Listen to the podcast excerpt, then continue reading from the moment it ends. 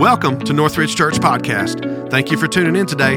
For more information, visit us online at northridgethomaston.com. Now prepare your heart as we dive into God's Word. I was uh, just kind of surveying in my own heart what God was saying about this shift as I shared with you right before we started. But I feel like whether you've been saved for a long, long time, been in church most of your life, or whether you're new to the faith, it's, it's unmistakable that there's something in the air, that something's transferring, something's kind of uh, moving. I mean, we, you think about it, we, we shift all the time in our life. We, we shift in our seat, we shift from one place to the other. There's movement by those things that are living. Things that are dead, they don't move, right? But things that are alive, they move from place to place. Our moods shift. Somebody come on, say amen right there, right? And, and, and our temperament, our, our worship, everything we do there's a movement that you can see from a distance. And, and with, with that, I just find it very interesting that the church, especially from where I'm sitting, you can see a hunger, a stirring, if you will, in the hearts of people that they're wanting to find out more. They're wanting to go deeper. They're wanting to uh, research more. They're wanting to be in more Bible studies and things of that nature. For you to be here today tells me that. And, and so when I look at our, our, our the cross section of our church moving into 22, I realize that there's a shift in our specific church. Um, and, and I want us to grab onto it. The Ecclesiastes writer says it this way He says that there is a time and a season for everything under God's creation. And that would encapsulate shifting, changes. Changes in, inevitable. It's the only constant in this life that we can be certain of, aside from, of course, Jesus Christ, but to know that change is going to happen. It's inevitable. And as we live through it, how many of you love Krispy Kreme donuts? Krispy Kreme donuts. Can I get a witness? Come on, somebody. I asked that a, minute ago, and our, our, youth pastor, I think, started speaking in tongues. So, uh, but you know, here's the thing. I, am not really a Krispy Kreme fan. I don't eat a lot of sweets, but but it's funny that when I'm riding down the road and we pass one that says hot, something stirs up inside of me, right? I mean, I feel like I have an appetite that grows in the moment, and I just want to pull in and stop and grab them. And you know that's their marketing ploy because when it says hot, people just start pulling in by the dozens, right? Or if you're passing by some kind of a hamburger joint and they're outside grilling or a neighbor's grilling, it, it creates an appetite. And I started thinking about that. You know, that's really the way that our worship should be in a room.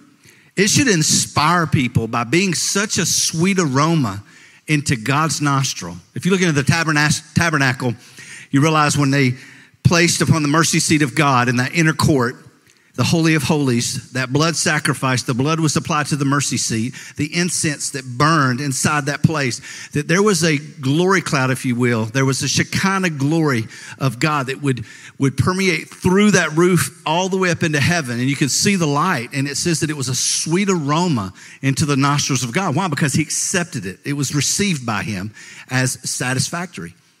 And our worship today cannot be relegated to what happens right here on the stage or in that seat. It's something that you are, it's something that you do, it's a part of your life, it's a part of the fabric of your faith. But sometimes I wonder can that stimulate, can that provoke other people?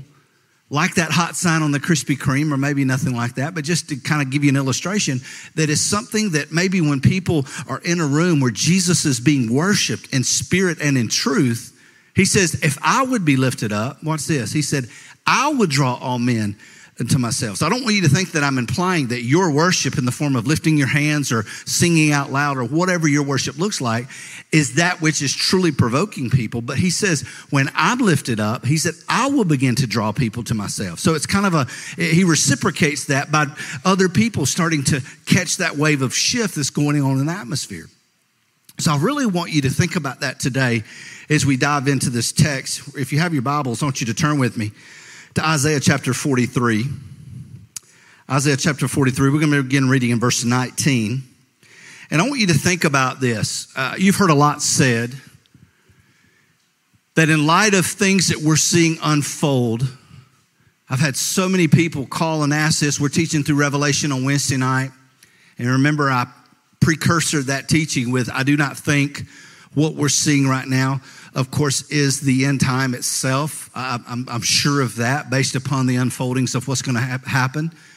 Uh, but I do think that they are precursors to it. I don't know if you saw on the news the other day, they were talking about the, the uh, COVID vaccination uh, implant is now, is now being done. I mean, I've, so many times I've seen all these false things that are spread. There was actually on the news the other day, and you, you know if it's on the news, it's got to be true, right? So I, just want you to be uh, uh, open to and aware to what is happening around us with regards to things like that. So here's what I, here's what I want to propose to you.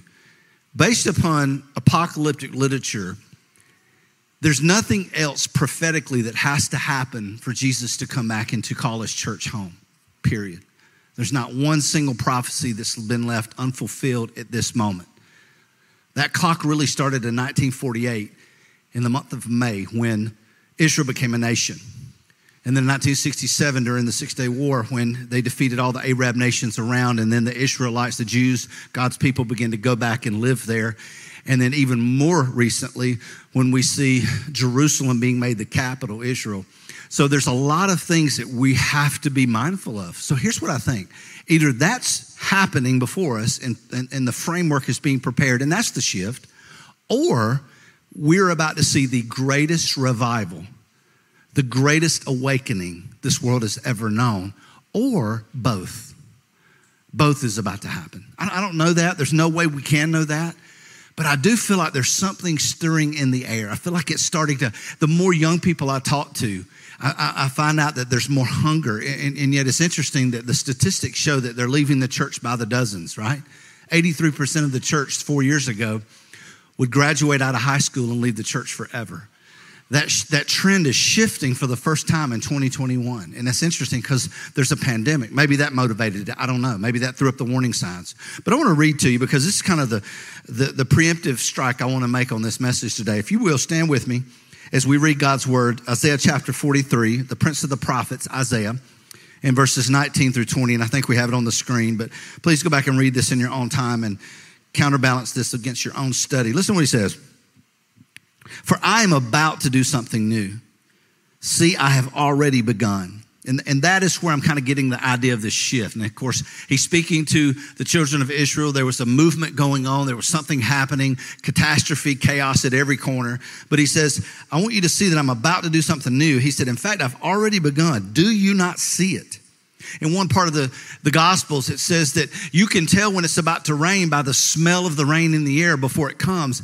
But how can we not discern uh, the times? How can we not discern what's going on aside from that?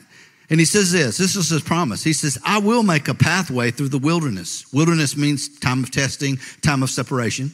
I will create rivers in a dry wasteland. The Bible says those who hunger and thirst after righteousness, they will be what? They will be satisfied. They will be filled.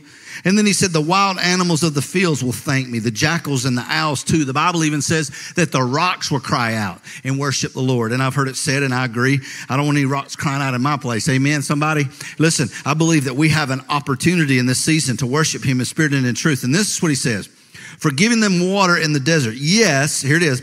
I will make rivers in the dry wasteland so my chosen people can be refreshed. Now, before you jump off and say, okay, yeah, but God's chosen people are the Jews, and you're absolutely right. But we understand that because the Jews rejected Jesus as Messiah, then that promise of land, seed, and blessing, Abrahamic covenant, was transferred to the Gentiles so that all may know. That's you and I as well. And so when we read that last sentence, he said, I will make rivers. River is always a presence of God in a wasteland so cho- my chosen people can be refreshed. I want you to bow with me as we pray. Father, in the name of Jesus, that you would refresh your church.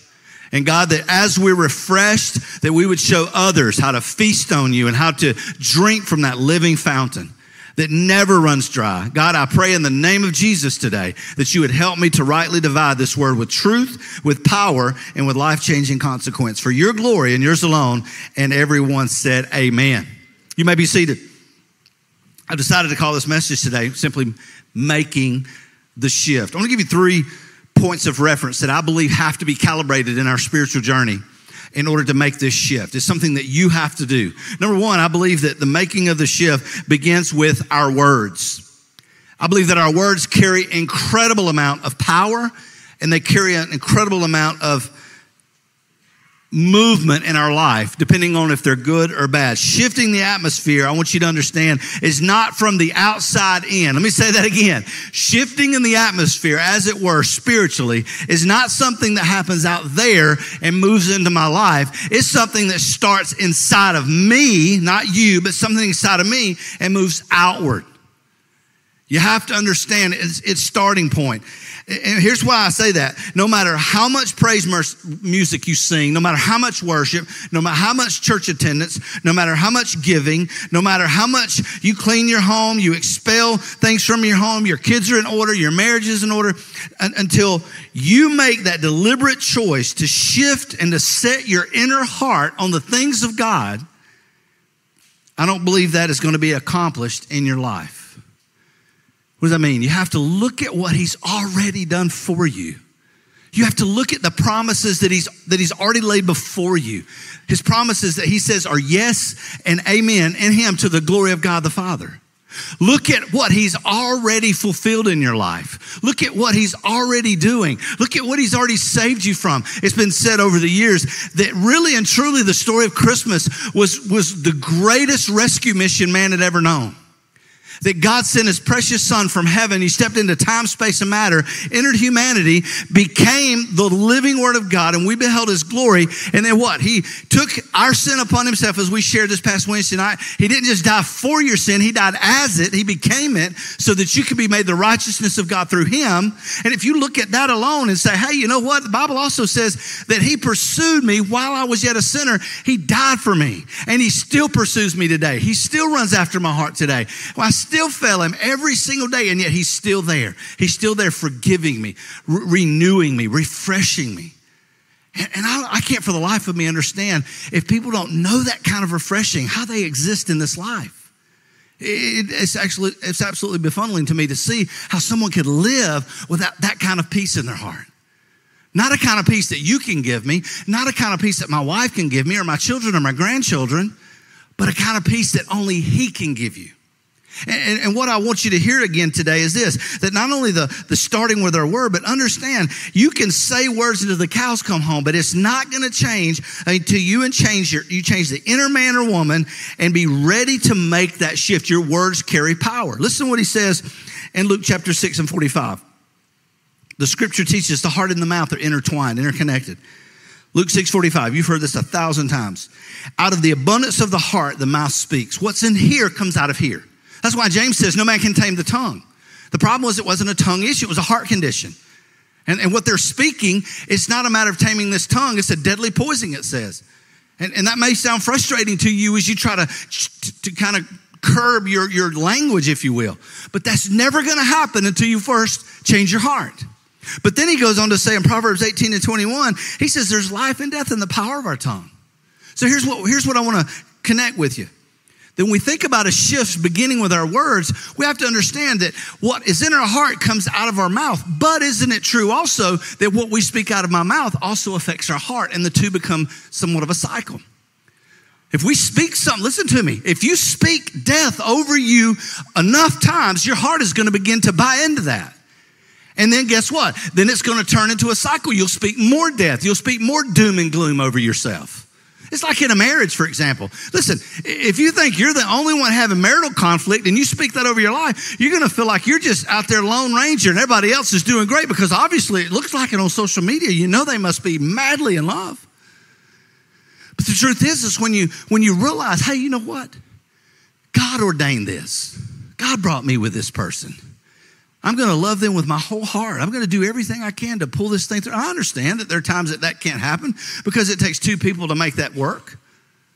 But, but what I'm referring to more than anything is, is, is the idea that the stakes are absolutely so high in relation to the words that you speak. Listen, you can even either live out death each day by the words that you speak, condemnation, hatred, gossip, speaking over your own life or speaking over others. I believe if you speak it over other people, it's reciprocated back to you. I truly believe that. You, and you can't get away with it with that personal close friend or with your spouse. You know, I wouldn't say this to anybody else, but let me tell you this. And that's something that we have to be mindful of. I believe that our words can invite a shift or it can stifle the move of God in your life. The shift, as it were, depending on the words that you're speaking. In fact, if you look into scripture in Genesis, do you realize that the word was the precursor to all of creation? That God stepped out on nothing and said, Let there be, and there was. Think about that for a moment. Think about that He holds His word above His own name. Think about that when heaven and hell and the earth, all the things will pass away, but His word will remain.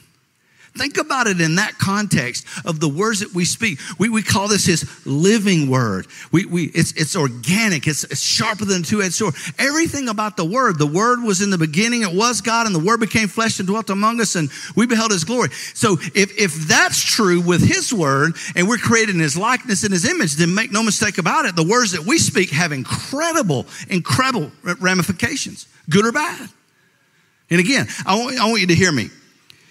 Just speaking life giving words will not shift the atmosphere in your physical home. Just speaking life will not shift the atmosphere in your relationship. Just speaking life will not ignite new passions in your faith journey. You must also believe those words and know that they are the will of the living God. I want you to hear this and I don't want you to think this to be normative, but I want you to hear me. We spoke about um, Jacob and Leah and Rachel several weeks ago. But what I didn't say to you was something that really kind of just out of that sermon, God revealed to me and it blew me away. There was a point that Laban had made about 14 promises to this guy and had broke them all. So he had to live, of course, there and, and, raise the cattle and work around the house and this, that, and the other. At some point in time, God revealed to Jacob that he was going to bless him even through all of what he was doing. So he told him to separate the, the solid color animals, move them to one side, and then the spotted, striped ones and move them to the other side. And, and the fact was is at that time, the solid color was more purebred and they, they were something that would have been much more sought after. So he told Laban, he said, here's what I'm going to do. I'm going to work the fields. I'm going to work the, the livestock. All of these, these plentifuls, much bigger in number. They were stronger. Everything about them was more desirable. So he told him, he said, all of these are yours, but any that I can create to be spotted or, or, or any other type of discoloration in their coat, he said, I, I will say that those are mine. Those are the ones I will take with me. But if I take any of these, let it be known that I'm stealing from you. And Laban said, absolutely. But in that, and again, don't, don't mistake what I'm about to say, because God impressed that upon Jacob, that Jacob took a poplar branch and he cut stripes in it. He, he removed the bark in a striped sequence. And he set those poplar branches that were striped in front of the feeding and the water troughs of those animals. And as it were, that which they meditated on when they would receive the food and receive the drink, the sustenance of their life, it would so impress upon them that they started to bear offspring that were, were spotted and striped and discolored. And not only that, because this was God's blessing upon them, they were also the strongest and in sheer numbers. They were, they were the mother, uh, the mother cows and, and goats were putting out more animals like three to one. So that when it was all done, and, and, you could call this the power of positive thinking, of which case you would be wrong. That's not what I'm talking about.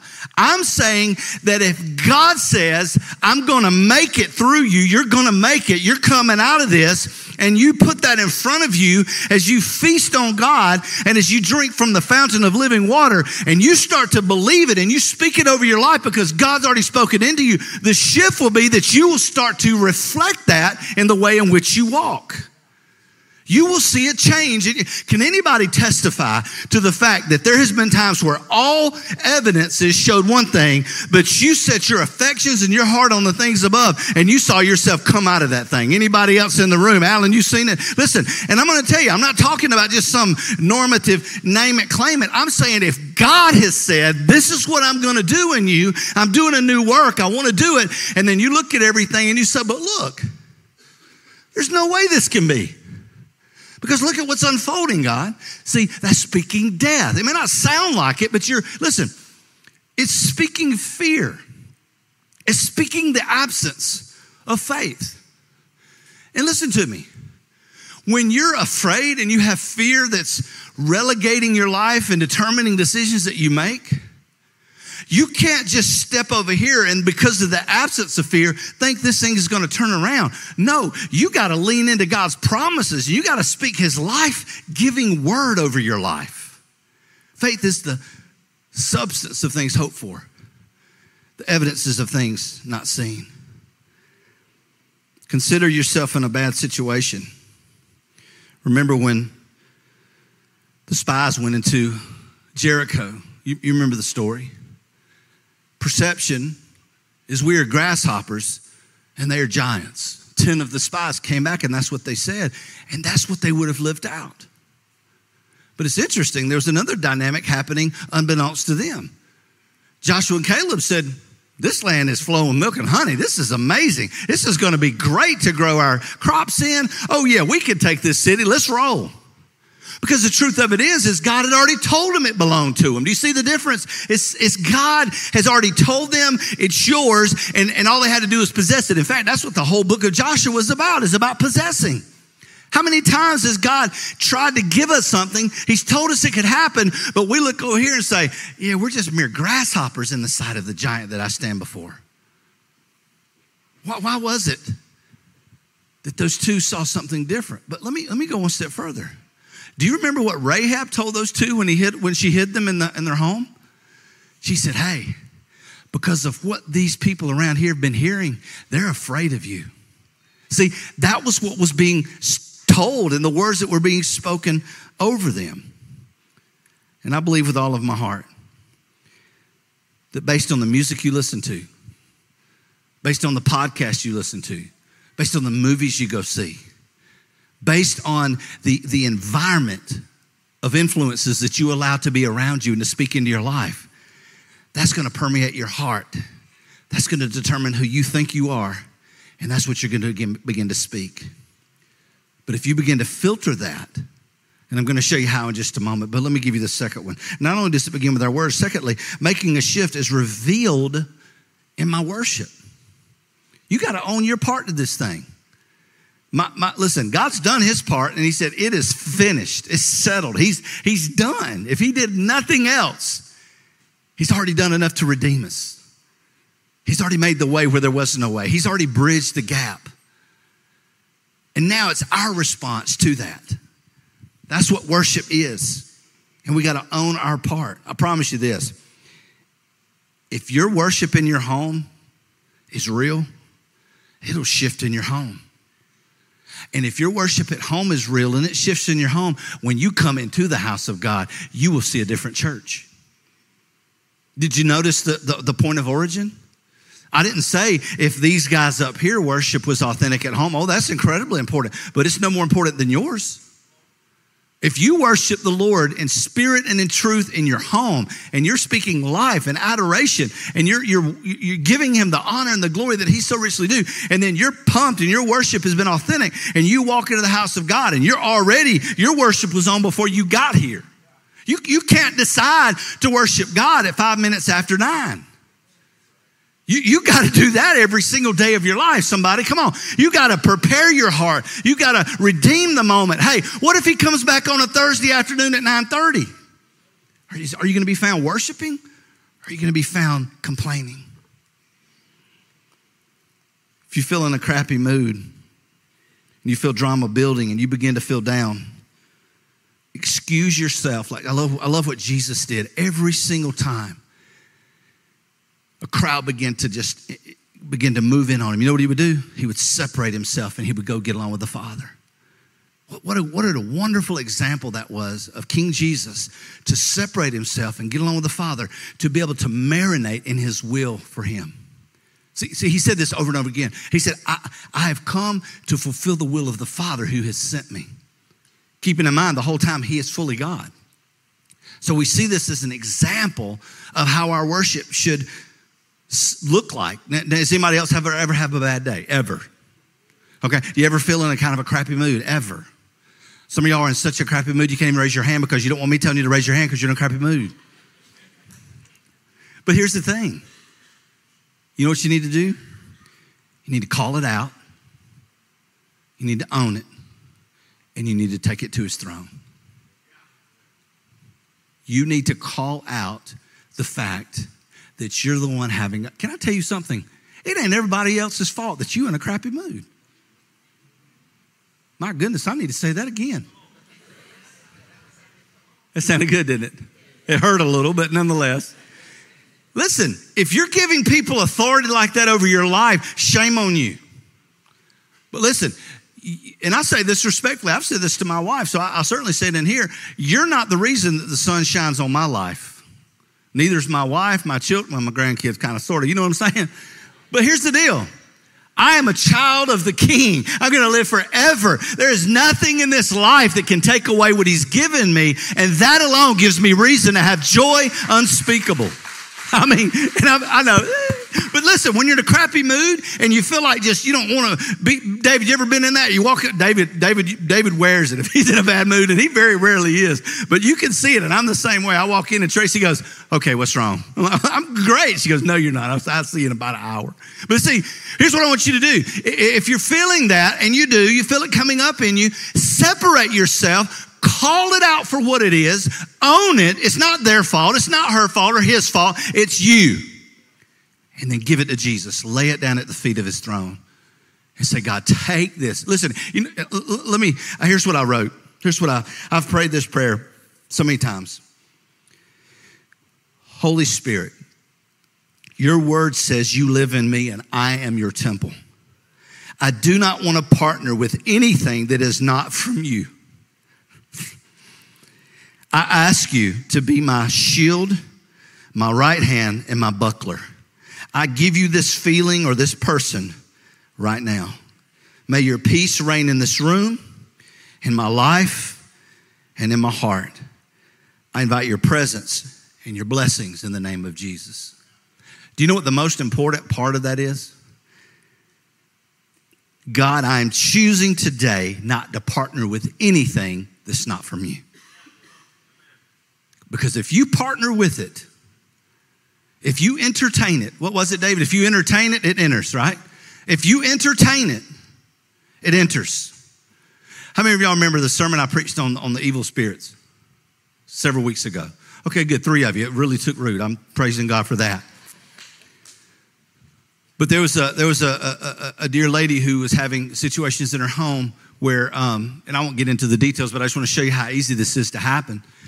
That her her, her precious husband had passed, and she was um, really struggling with feeling like he was he was in the home and just being tormented. And and and of course if you know scripture you know that her her husband your loved one my father they're not in the home. They're with king jesus right? And, and the bible tells us explicitly in five different places. It tells us in deuteronomy leviticus and several places throughout the old testament that we're not to entertain uh, things that are dead. We're not to through a medium. We're not to talk to mediums or, or, or, whatever you want to call them to speak to our loved ones. You say, well, Mark, I, you know, I, I, really think that when you see this Long Island medium, you know, this girl, she's really connecting because she's telling them, think, let me tell you something. It's demonic. It's only demons. It's only evil spirits. How do they know stuff? Because they know what's going on. They know what they hear. They know what they see. They watch it around you. And this woman was being tormented. Do you know why? Because the first moment that she felt the quote unquote presence of her dead husband in the home, she wanted to believe that. So it was easy to say, Hey, honey, is that you? Guess what she did at that moment? And, bless her heart, precious, precious woman. She knew in that moment that she entertained it. So when you start talking to this stuff, you invite it and it enters in. And then you got to draw the line and evict it. Well, the same is true with your own heart. You got to allow yourself to not partner with things that are not of God. And then, thirdly, as the band makes their way back up, making a shift requires you to declutter. Now, what's the first thing you think about when I say declutter? Declutter your home. That's it. That's number one. Declutter your home. I'm talking about physical stuff. Can, can I give you a piece of advice? If you have shoes that you're not wearing, instead of selling them for $3.50, give them to somebody who don't have shoes. I'm just, that's just a thought of mine. I, I just feel like just passing on. The Bible said if you have two shirts and a man needs one, you give him one. Okay, uh, it, it, would it, it would go a lot quicker than than doing another thing. Just just be a blessing. Give it to somebody. Listen, if you got stuff in your house you're not using, get rid of it. What we used to do when our kids were small, we would. Uh, I think on Christmas Eve is when we would do it. It might have been the night before Christmas Eve. We would get all of their toys together that were in great shape that they were no longer playing with, and we would take them to homes and we would let them hand them out to other children that, that didn't have Christmas that year. It was the most amazing thing to watch our children do that. I mean, we'd have a whole back of a truck full of stuff and we'd just go hand it out. And, and, and sure, they were making room for stuff, and I get that, but it was just such a great pass it on kind of thing. Declutter your home. How many of you feel like when you get your car washed, your car drives better? It really don't. But you feel better about it, right? Okay? Um, the same is true for your home. Do do you, know, do you know why you can't rest? Your house is probably cluttered. Do you know why you're, you're irritated? You don't really know why? Because you, you got stuff sitting around that you don't engage anymore, you don't entertain. The best thing to do is just declutter it. Secondly, uh, in declutter, I, I believe this is important. Declutter some of your relationships. I, will say it this way I'm, I'm going to go ahead and say it. You're going to lose some people in your life friendships, relationships, you're going to lose some. Some are going to come and they're going to go. Very rarely do we end up finishing with those who we started with. And I'm, not talking about marriages, I'm talking about in life. I mean, you, I, if you were to say how many friends did you have in high school, I mean, you'd probably, I oh, mean, like 40. How many friends you got now? Like two? You see the difference? But, but, but let, me, let me go one step further. Can I say this to you in, in love and respect? There might be some people in your life you need to, to lose. I say that respectfully. But I wrote down the reason I believe that is because I'm not going to let other people become a catalyst to my behavior. We need to stop being a thermometer and start being a thermostat. We need to set the tone for the people around us as a child of the Most High God. I'm not talking about being better than, I'm not talking self righteousness. But we need to be the ones to set the temperature in the room based on us setting our affections to God. That, that's the only thing we can truly offer people. Quit being a thermometer and start being a thermostat. Start allowing God to work through you. Set that atmosphere around you with the attitude rather than allowing the attitudes around you to determine the temperature of your own heart. If, if you say this when you come home with, from a friend, that they make you feel bad, that they don't pull the best out of you, it, it might be time to question why it is you keep going back into that relationship. Because I don't believe for one minute that if, if it's not causing you to grow, that that's something God would have you to partner with. I'm, I'm not suggesting that you can't fix them. You might can help them. But more times than not, it's just going to pull you down. I hope you receive this in the right frame of heart. But the truth of it is, is if we coexist in this, in, I don't know about y'all, but probably the one pet peeve I have, if I have any, is I cannot be around negativity at all, at all in any form. It just, it's just as easy to be positive as it is to be negative. Maybe hopelessly, maybe unrealistic, optimist. You can call it what you will. But the thing of it is, it's just as easy to see the half, the cup is half full, much easier, and it feels better than to see it as half empty. There are some people, they're not happy unless they're unhappy. And negativity just breeds negativity, and it does wear off on you. And so I want to encourage you to be careful and mindful. And maybe one step further, your influencers. Declutter your influencers. Who's influencing you? What are you listening to? Who's speaking into your life? What books are you reading? Don't permit soul destroying words into your space. That which you repeat, repeatedly hear, you will entertain. What you entertain, you will believe. What you believe will be your destiny. Partaking in these things or agreeing to feel how they make you feel. Remember, I told you, you got to own it. If the relationships and influences in your life are causing you to feel negative and causing you to feel bad about yourself, causing you to feel less than, causing you to feel inadequate, then there, there's you're making that choice to allow that feeling to permeate your heart by continuing in it. And again, I'm not I'm not talking husband and wife here. I understand that there might be some, you know, some counseling or something, but I'm talking about just general relationships. Husbands and wives are different because I, I, I counsel people a lot with that, and and I've heard them say, "Well, I just don't love him anymore." Okay, that's cool. I get that. There's definitely a cycle that you will go through where you will not love your spouse. You will merely tolerate them. I'll go ahead and give you that. But did you love him at one point in time? Sure did. Oh man, I was he was amazing. If you loved him then and you don't love him now, don't you think there's a really good chance that you could cycle back around and just adore them? Stephanie and I have been married 32 years.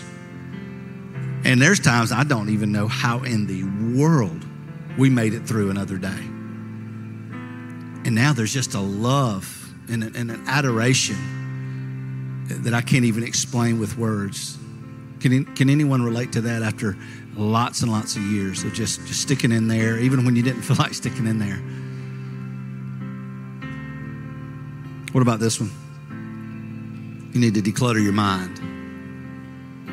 Your mind is a battlefield, it's the very place that the enemy's going to attack you. He can't touch you, but he can coerce what you think and how you believe. Take time every day, every single day to sit in silence and to sit in solitude with the Lord. Learn to be okay with the person in the mirror because God is okay with that person. Learn to be okay with you. Learn to be okay with your weight. You know, the Bible says that physical exercise profits little. Did you know that it says that? The God's, I'm not suggesting that that's not important. Gluttony is, is a deadly sin for sure. And I think there's a balance and imbalances we need to get ourselves in.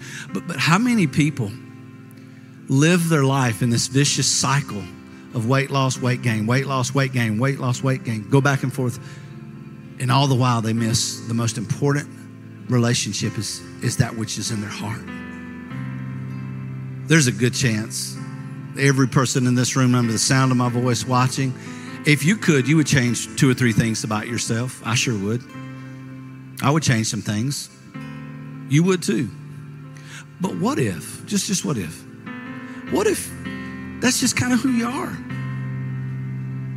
What if, what if just having the shape of nose that you have is, is I said that because I don't think anybody here has a strangely shaped nose, so I threw that one out. I'm looking.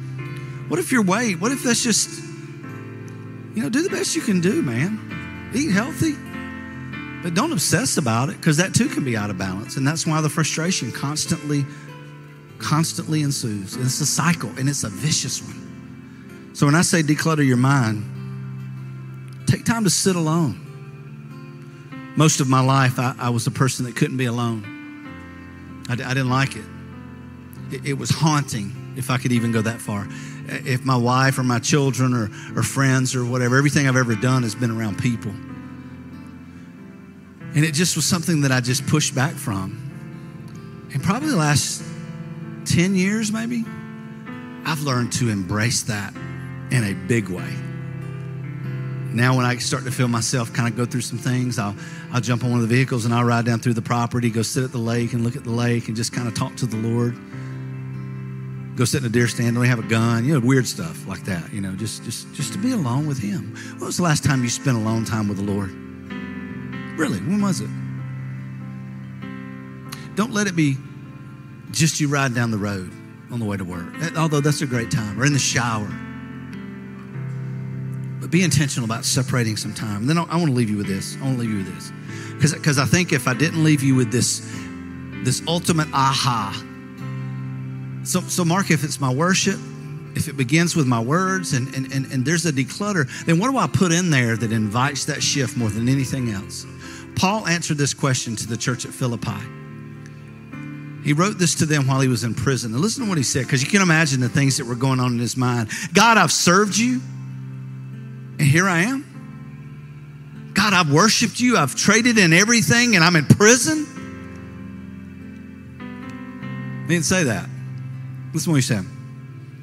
Finally, brothers and sisters, whatever things are true, whatever things are noble, whatever things are just, whatever things are pure, whatever things are lovely, whatever things are of a good rapport, if there's any virtue if there's anything praiseworthy, listen what he says meditate on these things. There's eight of them noble, true, just, pure, lovely, for good report, virtuous, and praiseworthy. Eight things. Eight is the number for new beginning. The shift happens in our life, and we go from who we used to be to who God wants me to be. That's, that's the reason for the shift. Again, the shift is not some outward thing where, where just a bunch of people are, are, are expressing themselves in a new form of worship. A shift in the atmosphere, a shift in my heart, is when I see Jesus for who he is. He's the King of Kings and Lord of Lords. He's my all in all. He's the lover of my soul. He, he truly loves me. He died for me. He's my intercessor. He's my, my groom and I'm his bride. And I know that for men, maybe kind of hard to say that, but just to know that there's, a, there's an intimacy that can be had. He's the author and the finisher of my faith. He's the same yesterday, today, and forever. He's the one true constant when everything else is forever changing. He's the complement to my broken soul. He's the hope when I have none. He's the life in, in the midst of my death. He's the healer of my soul. With every head bowed and with every eye closed, what if there's a shift coming? What if there's a move? Are you going to be ready for it? When you stand before God, will He really be able to say, Well done, that good and faithful servant? See, it, it, it, that is not reflective merely on your salvation. Because in that case, He would be thinking Himself. See, this is about things that we've done for His glory, works, as James calls it. Not because we have to, but because it's a reflection of our faith. Well done, you good and faithful servant. What, what, are you, what are you doing that's truly reflective of God in you? What are you doing for His glory? Is, is it well with your soul today? Can, can you say, though He slay me, yet shall I trust in Him? You see, I can say that today because even in my greatest losses, I've seen his greatest grace. Thank you for joining us today at Northridge Church. We hope today's message inspired you in your walk with God. We hope you take your next step by connecting with us online at northridgethomaston.com.